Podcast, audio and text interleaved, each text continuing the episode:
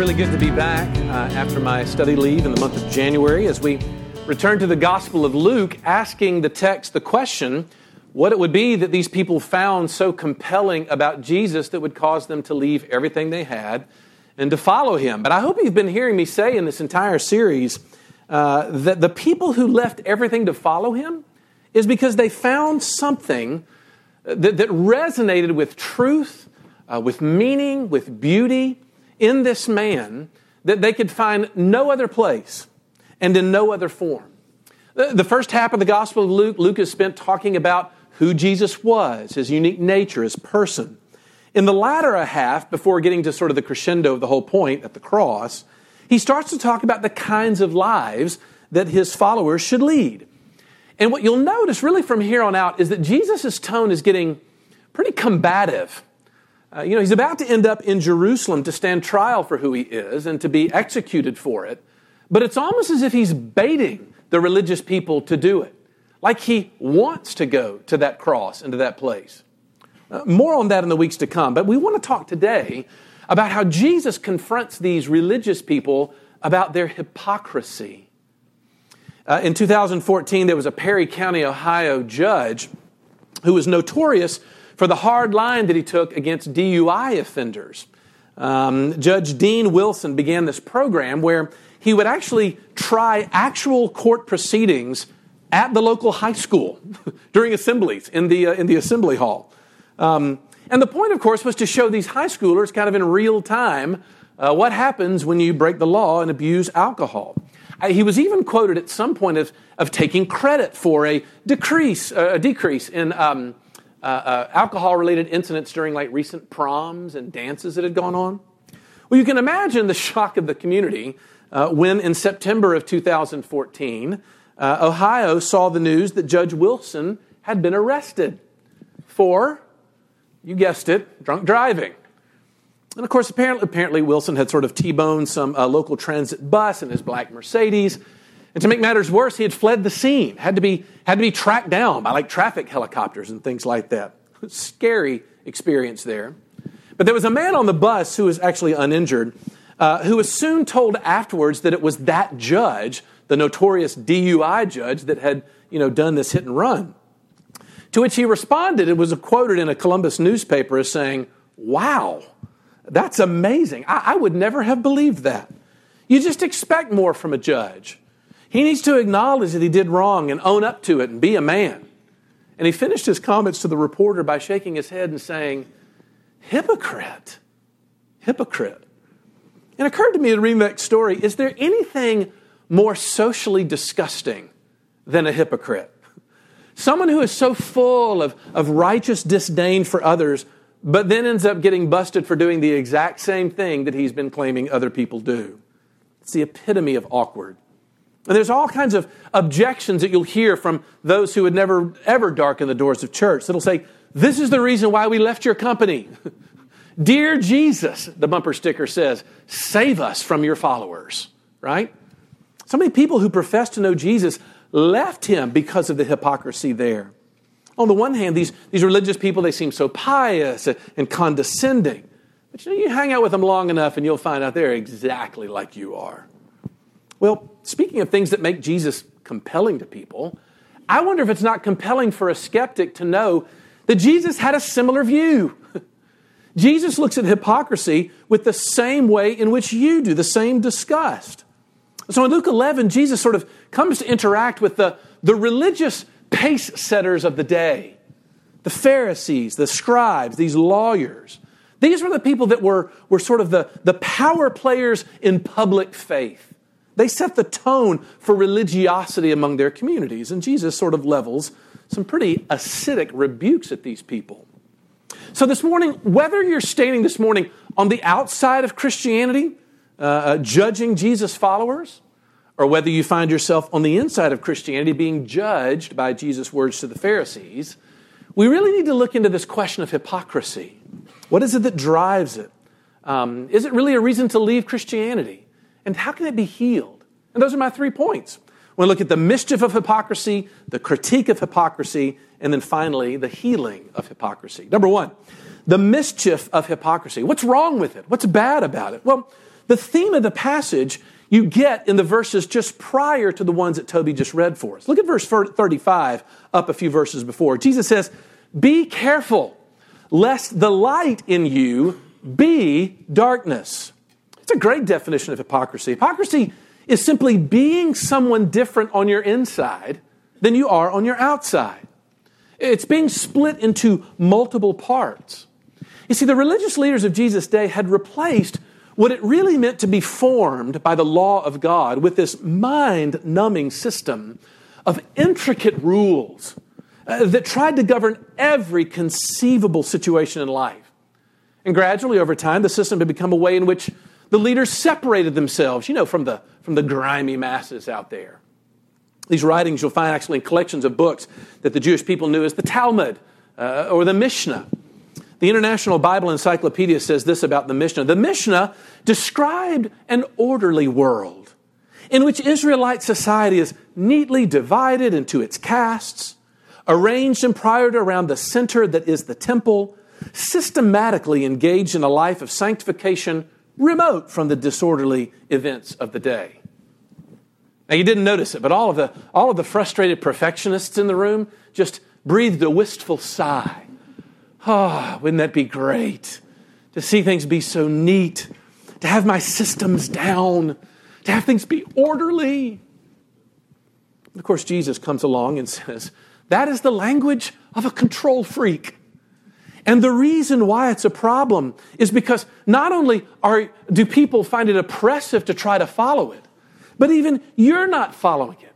You've established all these little loopholes and, and excuses for yourself for not following it. And so Jesus starts to uncover something very fundamental about the Christian life in his rebuke against these uh, Pharisees. He's exposing one of true faith's most common false expression.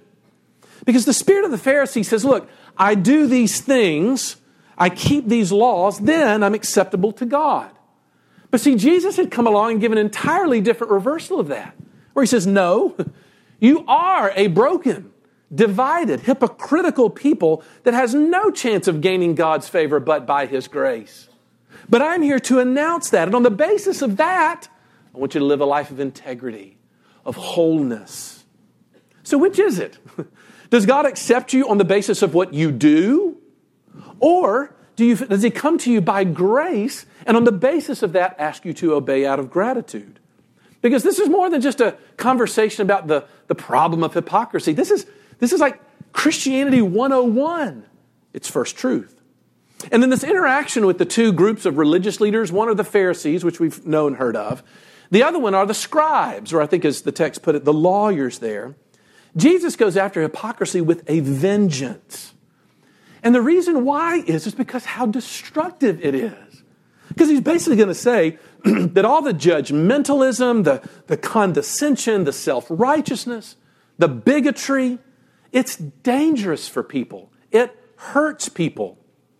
And so Jesus levels six different uh, reasons why hypocrisy is so dangerous, how it erodes something fundamental to what we were created to be. I'm going to mention these briefly. Number one, look at verse 42. Jesus talks about how proud these people were of their religious donations. This is elitism, basically. And elitist is someone who elevates certain practices over others. And so the Pharisees took practice, took pride in their tithing, how well they did so. But Jesus says, look, You've been so meticulous, so careful about something that in the end is really a very insignificant part of life, but you've ignored the things that my Father really cares about. The important fundamentals of being a Christian, which really is how any ism starts, isn't it? Sexism, racism, they all start by raising something that is insignificant to the level of absolute indispensability. That's how any of those things start. And then what you begin to use is you use those things to leverage influence of God and excuse the fact that you're not really loving people. When all the while, what God wants is for us to be about the business of other people, namely, doing whatever we can to remove oppression in our society and among ourselves, to bring justice where people don't have access to justice. Which, before we move on, I think that bears camping on for a minute. Like, what thermometer do you use to judge your own spiritual temperature at any given moment? I mean, what criteria do you use to evaluate how you're doing? Because very often Jesus is saying it can be out of balance with the things that God actually cares about. His care is for the oppressed, for the poor, for those people who don't have the material blessings that we have. Start with that and move on after that. Otherwise, you're an elitist, first of all. Secondly, hypocrisy makes you a slave to appearances. Look at verse 43. Jesus says, Oh, you guys love the best seats in the house. You want to know why you want people to judge you by appearances? Because you've got your appearance down pat. But Jesus is saying, this is such a slavery. To be at the mercy of other people's opinion of you is to make yourself profoundly lonely. No one's more lonely than someone who has committed themselves purely to being liked, to being approved of by other people. Yet you don't connect with people, you manage people. I heard a Christian uh, uh, psychologist years ago say that for a lot of us, this thing that we call our personality, you know, just the way I am, is nothing more than a very sophisticated um, uh, sort of uh, strategy that we've deployed from the very earliest of ages to make people like us, to sort of make my way easy in life. What Jesus is saying is oftentimes what we call our personality is just a PR campaign to sort of keep people in favor. But Jesus is saying if that's what's driving your life, it's going to make you miserable and the people around you. Okay? Slave to appearances. But thirdly, we find out that it also makes us spiritually repellent. Look at verse 44. It's kind of a weird insult from Jesus, but you've got to understand the Pharisees lived by a principle that if you ever came in contact with anything that was dead, it would make you unclean by coming in contact with it. There's actually a whole set of laws like this in the book of Leviticus in the Old Testament. And so if a grave wasn't marked, a Pharisee was really nervous about that because he might accidentally walk on top of a grave. And if he did so, he would unknowingly come in contact with a dead body, and therefore he would be ritually unclean. well, Jesus turns this thing completely on top of its head and says, You know what, actually? He goes, When people actually come in contact with your religion, they, in, they come in contact with deadness. They're unclean because they are around you. Your religion is what brings defilement, actually. Wow. in other words, he's saying religious condescension will never actually invite people in. What is your ministry to people? Is it always like, well, if only you were, you were where I was, if, if only you come up to where I am? Ministry becomes a way of telling people that you did it right, and if they would only do the same. When, when we avoid being like what I heard one pastor say, we're just beggars, telling other beggars where we happen to have found bread. That's different.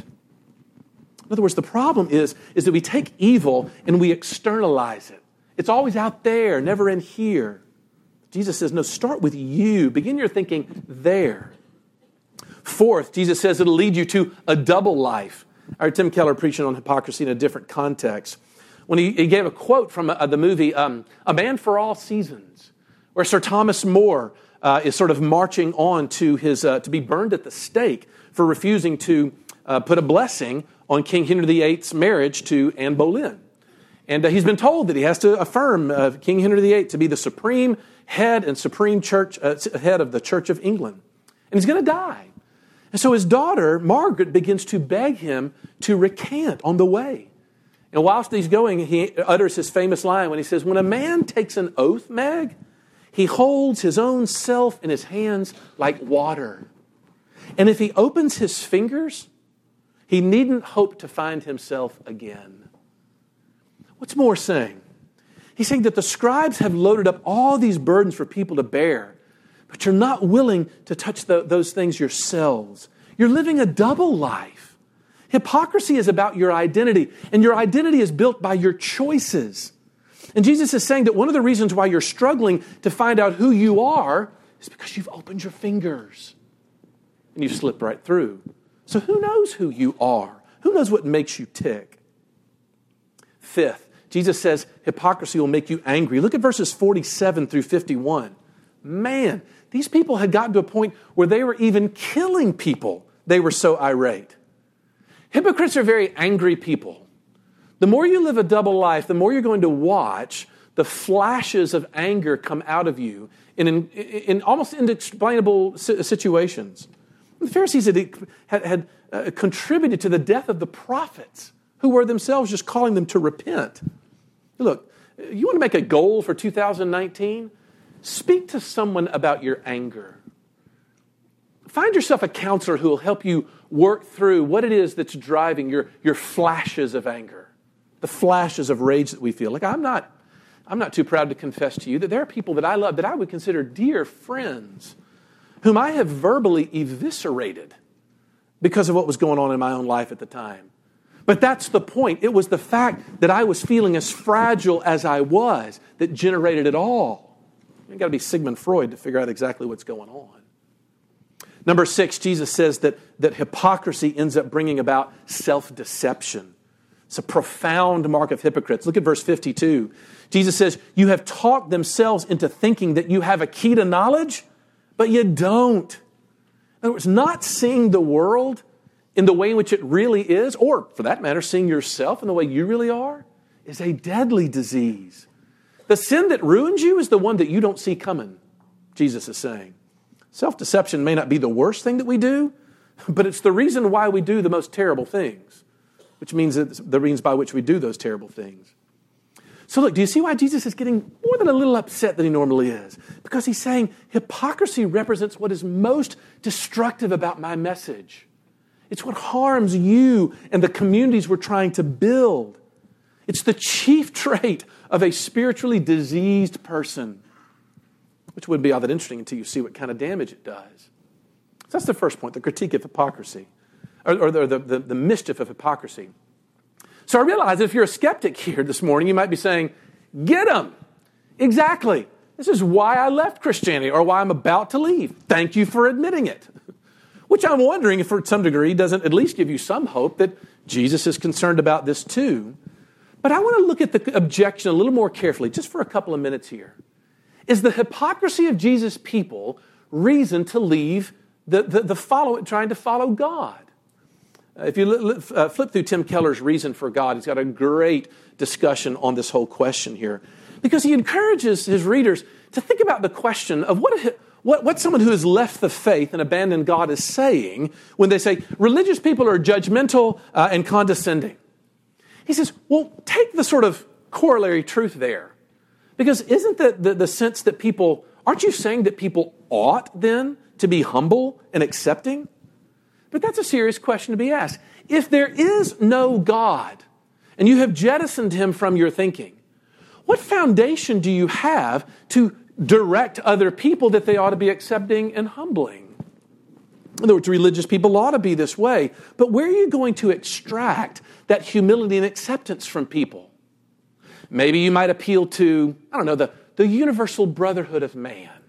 Hey, we're all in this together, and so you know, just be nice, be humble and accepting. Is that really enough? Does that really create something? I mean, the golden rule of our day is, you know, believe what you want as long as it doesn't hurt anybody else. We keep on hurting each other over and over again. But don't you see the problem? There is no internal dynamic, no, no motivational core in the brotherhood of man to actually extract that humility from people, which is the reason why uh, Keller ends up saying that the only place where you can find that humility comes in Jesus' first principle. And do you see the irony? that in order to get the kind of humility that we need, that we want from religious people, you're only going to find it in Jesus, but you've already jettisoned him. Keller says the typical criticisms by secular people about the oppressiveness and injustice of the Christian church, they actually come from Christianity's own resources for critique of itself. in other words, the only way in which you can criticize religion along these lines is if you borrow from the Christian's way of looking at life and have a relationship with him in the first place. Uh, Jesus, Jesus himself is the only one, we are saying, that can give you a moral foundation to combat and reject hypocrisy. So if you leave Christianity because of all the hypocrites in it, you actually have to believe in the basic tenets of Christianity in order to make the rejection. Now, Look, I realize you didn't come to church this morning for a class in moral philosophy, but that will bake your noodle. to borrow from Christianity. Here's the point it should give every skeptic of Christianity pause to reject Christianity on the basis of all the hypocrites in it. When the truth of the matter is that Jesus despised hypocrisy too. The difference, though, between Jesus and you is that he had the foundation to hate it and to heal it. You don't. If there is no God, there is no rule. We're just simply have to. Can, can you force people into it? Shame them on social media. That's about all you got left in our world, right? So, what do we do about healing hypocrisy, thirdly and finally? Because you know that's an audacious claim. I just whizzed right past it. But to say that Christianity has the only way to create an internal dynamic that can motivate you into that kind of living is a huge claim. How can you make it? Well, I think our passage gives us at least two, I'm sure a lot of different ways, in which God heals our hypocrisy. The first one comes in verse 40. Verse 40 says, You fools, did not he who made the outside make the inside also? What's Jesus saying? He's saying the first point is we have a God who sees everything. Do you honestly think you're fooling him? We have a God who knows you inside and out, and so why are you performing for him? God's been to the puppet show, you know, he, he's seen the strings, right? He knows what you're putting on. He knows your duplicity. He knows how you act differently in different groups of people depending on what they want. He's not fooled. And the first reaction you have to that is like, ugh. But you know the reason I think Jesus says it is because it's actually some comfort there. What he's trying to say is, is I'm trying to create freedom for you. Because at the root of hypocrisy is a fear of admitting something about myself that might be true or that you don't want to be the case. But Jesus is, is pushing you into that fear, saying it's okay. Why are you hiding from me? I know your insides as well as your outsides. And think about that freedom. Jesus holds out the possibility that one day we could maybe approach him and create a center in us of being the same on the inside and outside that would mean we wouldn't have to be on all the time. Wouldn't that be great? And know peace for the first time. Think about how often people who have been caught in, in major embarrassing public sins feel relieved when they get caught. Why is that? Because they're known. It's actually probably a great test to see whether you're in Jesus' kingdom or not. Does the knowledge of God's knowing you from top to bottom bring you comfort and a sense of freedom? Or does it terrify you? Because, in a sense, God promises the first. He knows. But secondly, in verse 51, you get the second thing that he offers. Not only is he a God who knows, but he says in verse 51 that blood will be required of this generation. Yeah, no doubt because hypocrisy has wreaked such havoc on your own soul and those around you. You have been the agent of spiritual death and destruction. And so Jesus levels the death sentence against such people. I think Jesus takes this seriously or not? But remember, remember where Jesus is headed, y'all. because very soon, just a few chapters later, Jesus is going to find himself with a huge temptation to be someone different on his outside than he is on his inside. There in the Garden of Gethsemane, as he bows before his Father, he will wrestle with wanting to be different. But what will he say? In that moment of temptation, he will say, But not my will be done, but your will be done. What's Jesus saying? Jesus is saying, I am here to be the same person as I am on the inside and outside. And because I did that, I held myself together for you so that you can have the unity of your person, the unity of your personality.